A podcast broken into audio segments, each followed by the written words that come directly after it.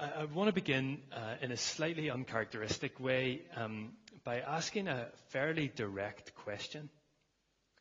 Uh, I'm, I'm, not someone who, who, likes to ask direct, confronting questions because I generally I try to recoil away from any sense of confrontation. But I think I feel like there's a, a very serious question that, that I want to ask that, that, God wants us to look at as we embark on this new series. Um, if you're if you're a Christian here this morning, if you have if you're seeking to follow Jesus, having asked Him to, to forgive your sins, to, uh, you're seeking to glorify Him as you await an eternity with Him, if you would, if you would call yourself a Christian this morning, I wonder what difference your faith makes to your everyday life.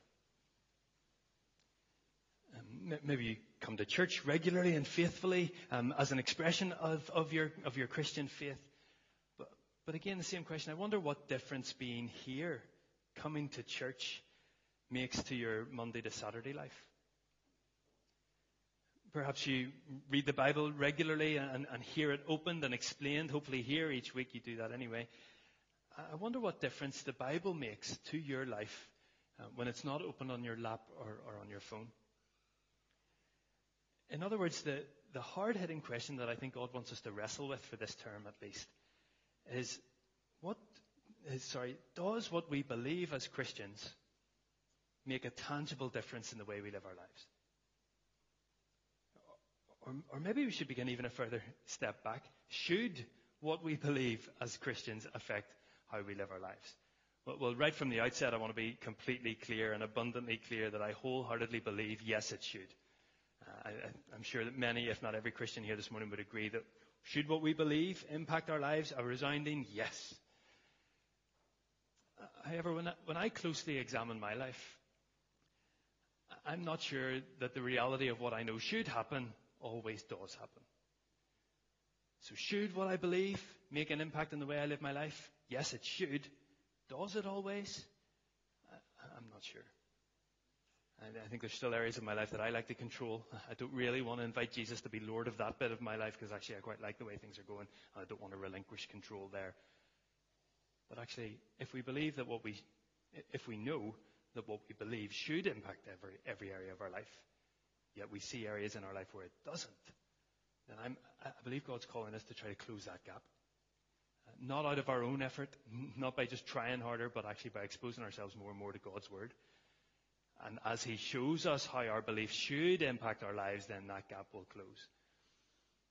Maybe, maybe you sympathize with, with my kind of uh, feeling there, or maybe you rightly critique me for uh, such a, a, revelation. But the, the point I'm trying to get at is that I, perhaps like you, need to understand how we can close that gap between what we know should be taking place and what actually does. So I, I need to understand how I can allow more of what I believe to affect how I live. Um, and, and, today we're, we're starting this new series, and i am calling it Head, Heart, Hands. Uh, and the major thought that will underpin our times together between this morning and probably the end of November-ish um, is that God's word should impact our lives. That's the underlying assumption that we're, that we're going into this series with.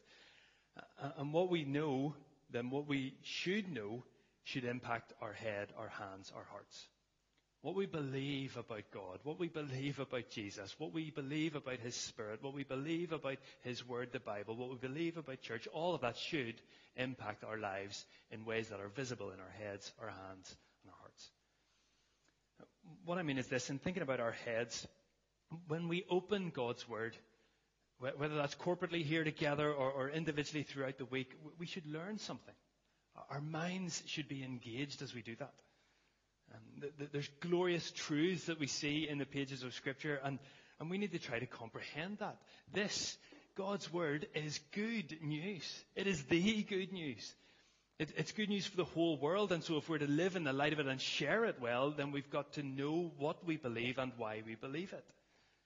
God's Word impacts our heads. Secondly, it impacts our hearts. See, these truths that we see in the pages of Scripture um, which we engage with with our heads, and rightly so, and we should, those truths should, should evoke an emotional response in us. Um, you see, these truths are not theoretical. They, they are personally life-changing truths as we see displayed in God's Word. And so as we see the, the character of God, his, his power, his might, his love, his justice, his compassion, his guidance, his sovereignty, his compassion, as I've said that twice, his strength, his creativity, as we see God revealed, those things, they're not just intellectual ideas that we hold, they're things that captivate our hearts. These are life altering truths because we realize that this God who we see revealed in Scripture is the God who made us, the God who loves us, the God who wants to rescue us, the God who wants to spend eternity with us. This is good news. And so these truths captivate our hearts. What we know as truth from God in our head should inform how we feel in our heart. And finally, then, in our hands, with, with heads full of these glorious truths, hearts captivated by the love of our Heavenly Father, then, then our lives cannot stay the same. As we said, this is good news. This good news message that we believe in, this good news message that we share, is not just good news for eternity. It is that, absolutely that. It is also good news for the here and now. And so, of course, it is good news for eternity. The, the, the wonderful good news of eternal salvation, uh, from rescue from eternal torment and judgment, that is good news for eternity. But God's word also shows us that Jesus came to give life to the full, life in the here and now. Eternity begins, in a sense. That this good life that God has called us to, we should be living now. Not in some kind of hashtag best life now kind of way, but in a genuine God filled, this is the way we live our lives, and this honors God, and this is the best way to live our lives because He has designed it to be so. Jesus promises life to the full. God promises His, his peaceful presence. His Spirit indwells those of us who believe in Him to, to live this faithful, obedient life. This is good news, and it's good news for now as well as for eternity. And so the, the truths that we know in our heads captivates our emotions in a way that changes everything about the way we live our daily lives. Changes uh, how we think about ourselves, changes how we treat other people, changes how we our impacts how we manage our time, our finances, how we consider our careers and professions as callings from Him, how, how we deal with difficulty and pain, how we understand grief, how we plan for the future. All of these things, everything in life is affected by the reality of the great truths that we know and how that has captivated our heart, and therefore what we know and what we feel is lived out in, in through our hands and how we live. So head, heart, hands knowing God's truth, which captivates our emotions and determines our actions. Knowing God's truth, which captivates our emotions and determines our actions. And so, over the next number of weeks, uh, we're going to examine some of the key beliefs that are at the core of the Christian faith uh, and seek to develop our understanding of how we should think about these truths. Yes, rightly so. How, we, how they should make us feel, absolutely. And how we our lives are then changed in light of those wonderful truths. Uh, and to frame that process, we're obviously going to base ourselves squarely in Scripture. Um, but in order to determine and to define some of those key beliefs, we're actually going to work our way through the church doctrinal statement. Um, some of you may have just sighed. Really? We are not studying the church doctrinal statement. We are actually going to look at, at the 10 key points that are m- mentioned there and think, how are these wonderful truths revealed in Scripture? How should we feel about those wonderful truths, and then how should we live out in the light of them? And I realize that doctrinal statement doesn't sound like an exciting document for, for all of us or some of us. Uh, but please keep in mind the framework that we're looking at here, that this doctrinal statement is not just a, a big list of, of theological words that make you sound very clever. It's a summary of the key teaching of Scripture about what it means to be a Christian, what it means to follow Jesus. And so over the next uh, maybe 10 weeks, I realize some of these might take more than one week, so we'll see how we go. We're going to look at these are the 10 points. The scriptures, God, the Trinity, the Lord Jesus Christ, the Holy Spirit, the devil, humanity, justification, the church, the future state, and Christian behavior. And so my prayer for this series is, is that we would grow in our understandings of these key teachings of Scripture in our heads, yes we grow in our understanding. And in doing so, that God would captivate our heart. Our emotions by them would be captivated, and that by that our lives would be shaped as we seek to live in the light of these wonderful truths. Uh, and, for this morning, I just want to set the scene a little bit. uh, and actually see how God's Word convinces us of the reality that what we see in His Word should indeed impact our lives. Uh, and we're going to look at a few verses from James chapter 1. And so if you have your Bible, I'd love for you to turn there, uh, either physically or on your device, and, and t- turn to James chapter 1. And we're going to read verse 22 to verse 25. And so please do turn there with me if you have the opportunity to do so. James chapter 1, 22 to 25. Do not merely listen to the word and so deceive yourselves. Do what it says. Maybe we could just stop there. That, that, that, kind of summarizes everything we've talked about so far, isn't it? But let's continue to read. Verse 23. Anyone who listens to the word of God but does not do what it says is like someone who looks at his face in a mirror and after looking at himself goes away and immediately forgets what he looks like. But whoever looks intently into the perfect law that gives freedom and continues in it, not forgetting what they have heard, but doing it, they will be blessed in what they do. Can we pray as we, as we turn to look at these words? Father, I thank you for your word. I thank you for uh, the opportunity to look at it, to, to listen to it, to have it open before us. Father, the freedom that we have to gather in your name and to hear your teaching. And so we pray, Father, that you would speak really clearly to us this morning. Uh, you would draw us deeper into uh, this wonderful, loving relationship that you've called us to. And Father, that you would indeed work in our lives and our hearts for your glory and for our good. Amen. And these words in James 1, as we've said, uh, probably don't need a lot more added to them, and so I'm not going to spend a great deal of time in them. Uh, as I said, verse 22 kind of sums the whole thing up, doesn't it? And do not merely listen to the word and so deceive yourselves. Do what it says. And I think it might be helpful to spend some time just unpacking this verse just a little bit, uh, and to rest in this verse, to not, not rush on through it. Uh, and so let's break this down a little bit more. It begins, do not merely listen to the word. Uh, and I suppose, firstly, I'm encouraged here that the, the problem that's being addressed is not a problem of listening. So, so, this is not a critique of listening to God's word. This is not a critique of, of, um, of hearing His word, of thinking on His word, of having that head knowledge of His word. That's not the problem here. That's not what God is addressing through the pen of James in this, in this instance. Listening to the word of God is good. God's word is where we see His teaching. It's where we see His character displayed. It's where we see His truth, the truth. Uh, and so we should encourage one another Uh, to, to, continue to listen to His Word, whether that's here as we gather. So Sunday mornings are important for this very purpose. Wednesday evenings are important for that very purpose. We gather to open God's Word, to hear God's Word together. We should encourage one another to be listening to God's Word throughout the week in whatever format that takes, embedding ourselves in it, meditating on it. That is a good thing to do. Listening to the Word is good.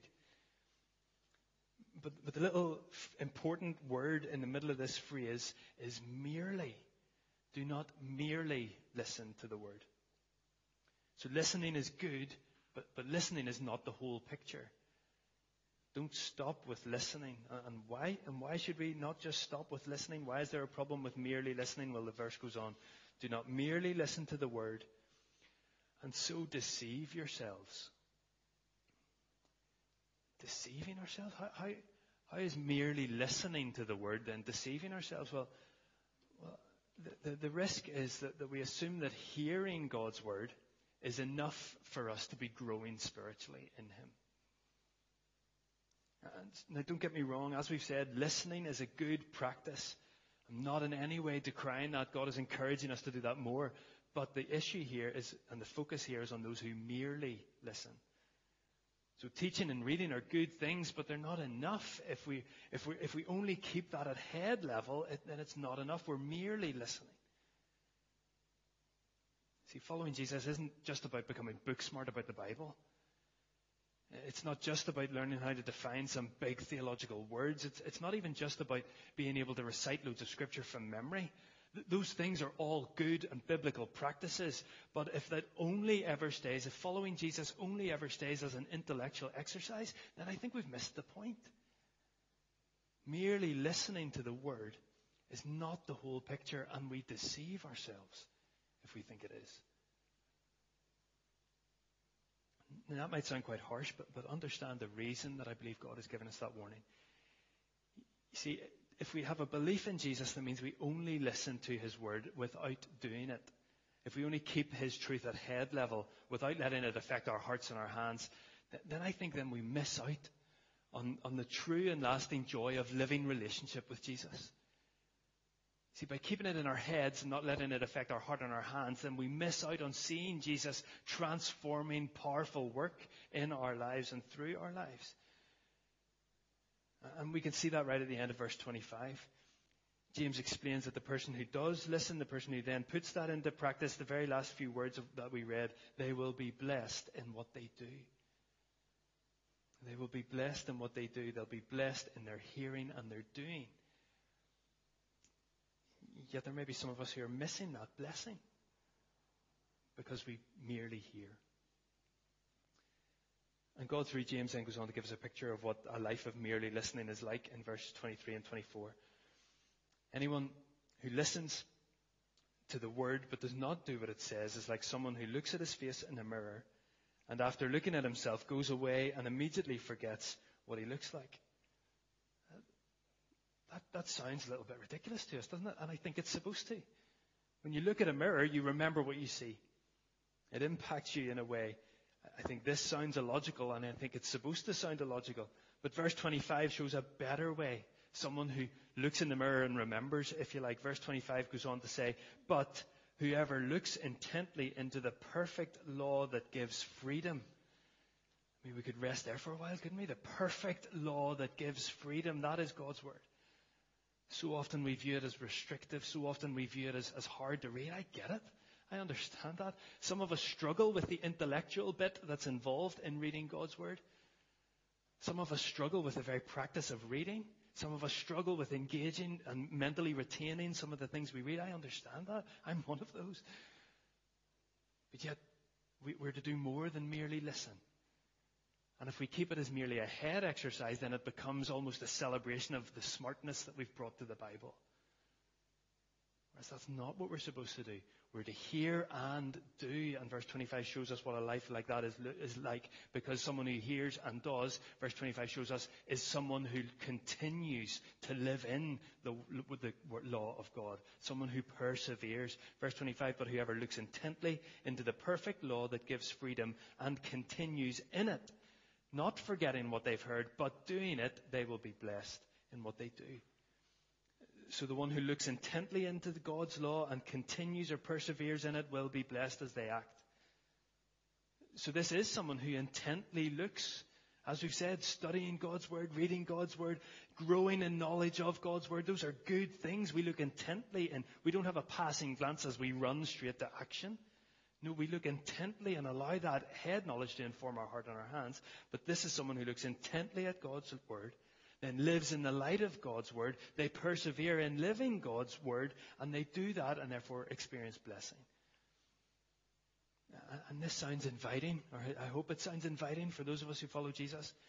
We want to know that kind of blessing. And how do we know that blessing? Well, we know that blessing by continuing in His Word. We persevere in His Word. So then the question is, well, how do we do that? How do we persevere? How do we continue? Verse 25 shows us in, in between the hyphens, not forgetting what they have heard, but doing it. So to continue in God's law, we must do it. Putting God's word into practice in our lives as we're empowered by His Spirit to do so is how we persevere, is how we continue. and hopefully we can see how, how that is all a, a, warning against the kind of deception that comes by merely listening. You see, these verses show that to continue to be in God's Word, that law that brings freedom, we need to put it into practice. Because if we don't, we risk not persevering at all. We risk being blown and buffeted by all the other truths, small t's, that we're bombarded by throughout our weeks. Yet if we want to continue and persevere in God's law, then we hear and do. We allow that head knowledge to go way beyond intellect and affect our heart and our hands. And in doing so, then we become grounded in God's truth. We continue in it. We persevere in it. Therefore, whatever comes our way will not shake us because we're grounded in His Word.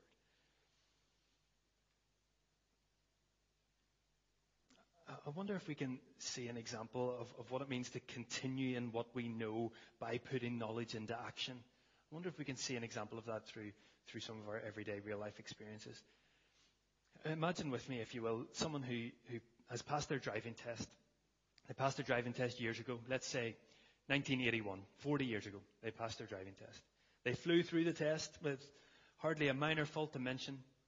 And since then, they've continued to study up diligently on the highway code. They've uh, watched paid careful attention to other drivers on the road and learning from their mistakes. They maybe watch Top Gear religiously. They subscribe to a couple of car magazines a month. They know their stuff. They have developed their knowledge in their 40 years since passing their test. But, but one other thing is true since they passed their test in 1981. 40 years have gone by and they've never sat in the driver's seat of a car. They've never driven since the day they passed their test. Yes, they've possibly renewed their license whenever they're supposed to, and so they're legally entitled to drive. They're permitted to do so, but, but they've never put that theory into practice in the open road.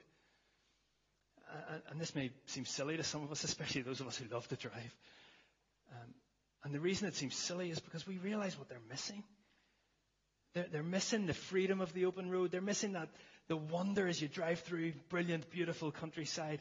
That, that independence of just getting behind the wheel and seeing where the road takes you. They're missing out on all of that. See, they, have secured all the head knowledge they could want, but they've never allowed that head knowledge to affect their heart. Their hearts haven't been captivated by the reality that they can now get behind the wheel, experience the open road, drive through the country, just go where the road takes you. Isn't that wonderful? But they've never let that head knowledge impact their heart, and so they've never, therefore, put the hands on the wheel or their foot to the pedal. They've never experienced the, the, the wonder, the joy of driving. I know some of you don't like driving. Um, I do. I know Matt does. I know David does. I know others do. Let, let, but go with me with the analogy. You see, we, we might look at someone like that uh, and, and think that it's such a shame that they're not really living the driver's life that they're entitled to. And yet, I wonder how that analogy might translate to, to many of us who follow Jesus. Maybe we've been diligent and busy in, in acquiring head knowledge, which is in no way wrong, no way to be ridiculed. Yet we've never let that head knowledge captivate our hearts, to stir our affections for our Lord. And therefore, our, our hands have been relatively idle for the kingdom of God.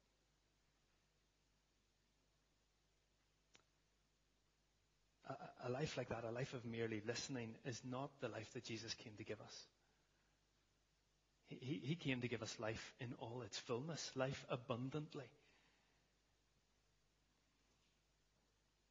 So, in, in some ways, we have been saved to live that life. So, to take my analogy, get behind the wheel.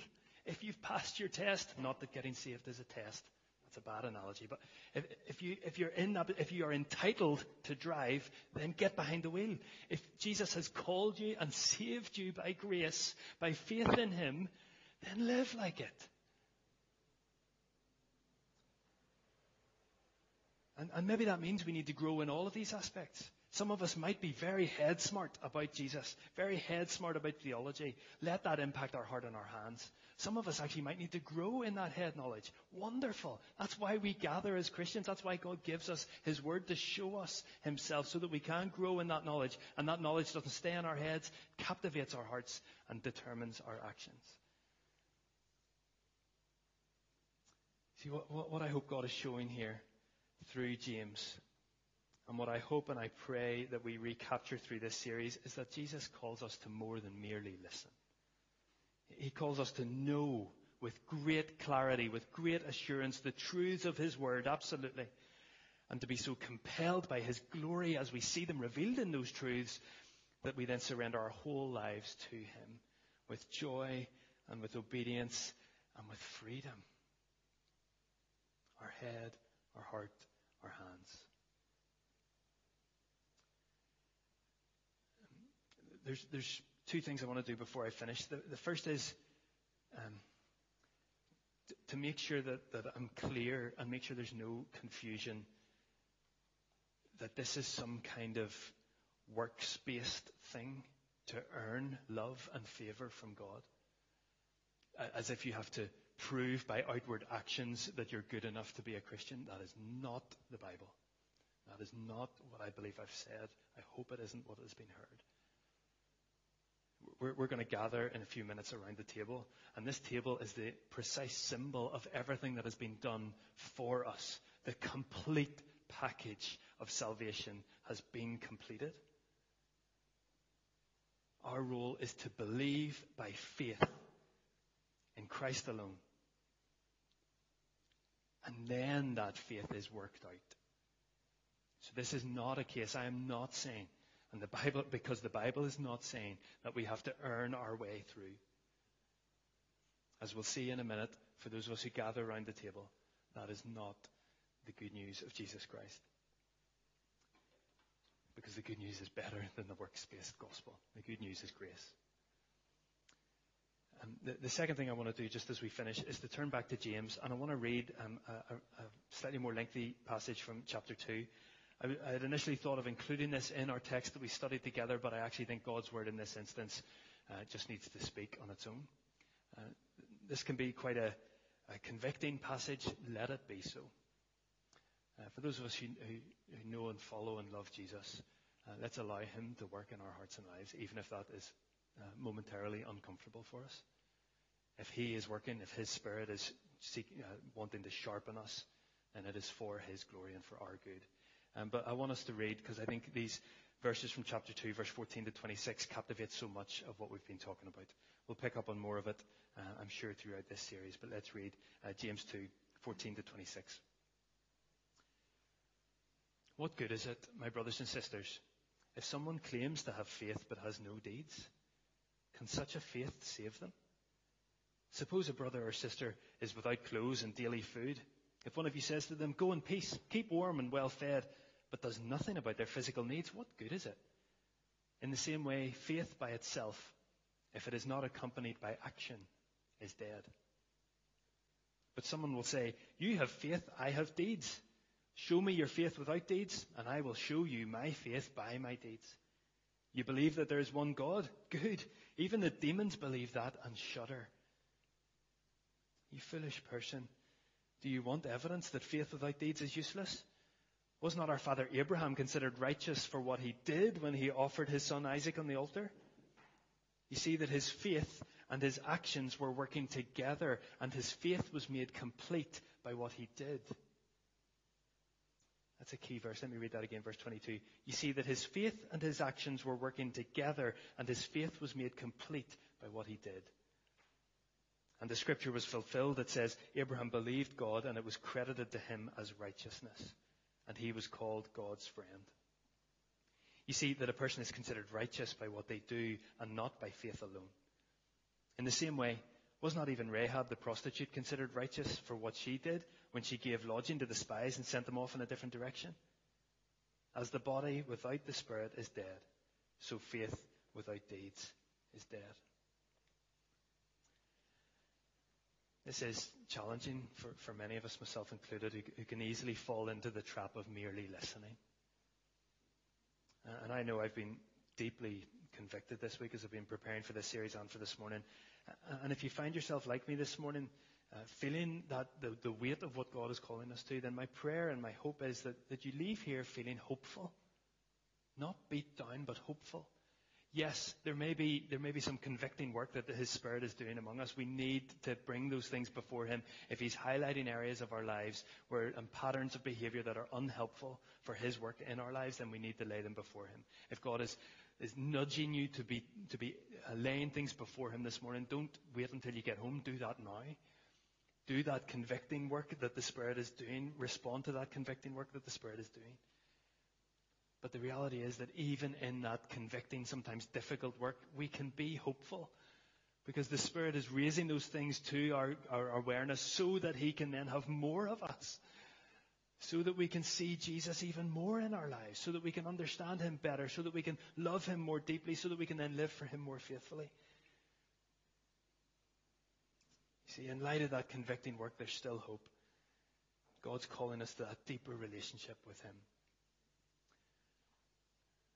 And, and so, as we finish for this morning, may, may God help us as we seek to hear his word and put it into practice as we seek to know Him more fully, as we seek to love Him more deeply, as we seek to follow Him more faithfully. May He help us to know His truth, which captivates our emotions and determines our actions. Let's pray together, and then we'll sing before we share around the table again. Father God, we thank you. God Almighty, we thank you that you have put a plan in place, that you have rescued us, that your salvation is good and complete.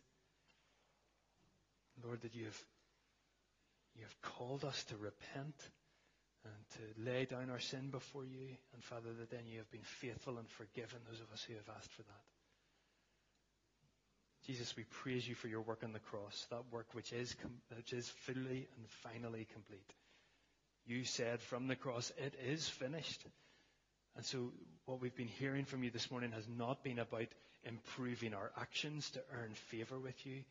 But Father, we thank you that this morning has been hopefully a celebration of your grace. That we know we are saved by grace alone, through faith alone, in Christ alone. And then as a as a result of that wonderful saving work, Father, we want our lives uh, to, to matter for your kingdom. Because your glory alone is what we seek. And so would you help us? Would you help us, Father, to increase our, our head knowledge, understanding, and wrestling with your word? Would you help us as we do that? And would you help that, that work to go way beyond just our heads and captivate our hearts? to, to help us fall more in love with you. And therefore, Father, our lives would be transformed by your Spirit working through us to impact this world for your glory, your kingdom, for the extension of your gospel. And so, Lord, I pray for uh, those of us who need help this morning. May we t- collectively together as your body here be uh, that help for one another as we seek to wrestle with what this means for each of us. Lord, I pray for uh, those who might be listening who, who don't know you yet, don't know the joy, don't know the, the, the wonder of life in you. And Father, I pray that you would help them to see the life to the full that you have, you have come to give them. If they would uh, lay their lives before you, repent of their sin, ask for your forgiveness, and plead for your Spirit to fill them and let them live a, a full and obedient life to you. And so we pray that for us all. That as we live, Father, your name would be glorified. We praise you for your word. And may it continue to work in us and through us as we seek to live our lives for your glory. Amen.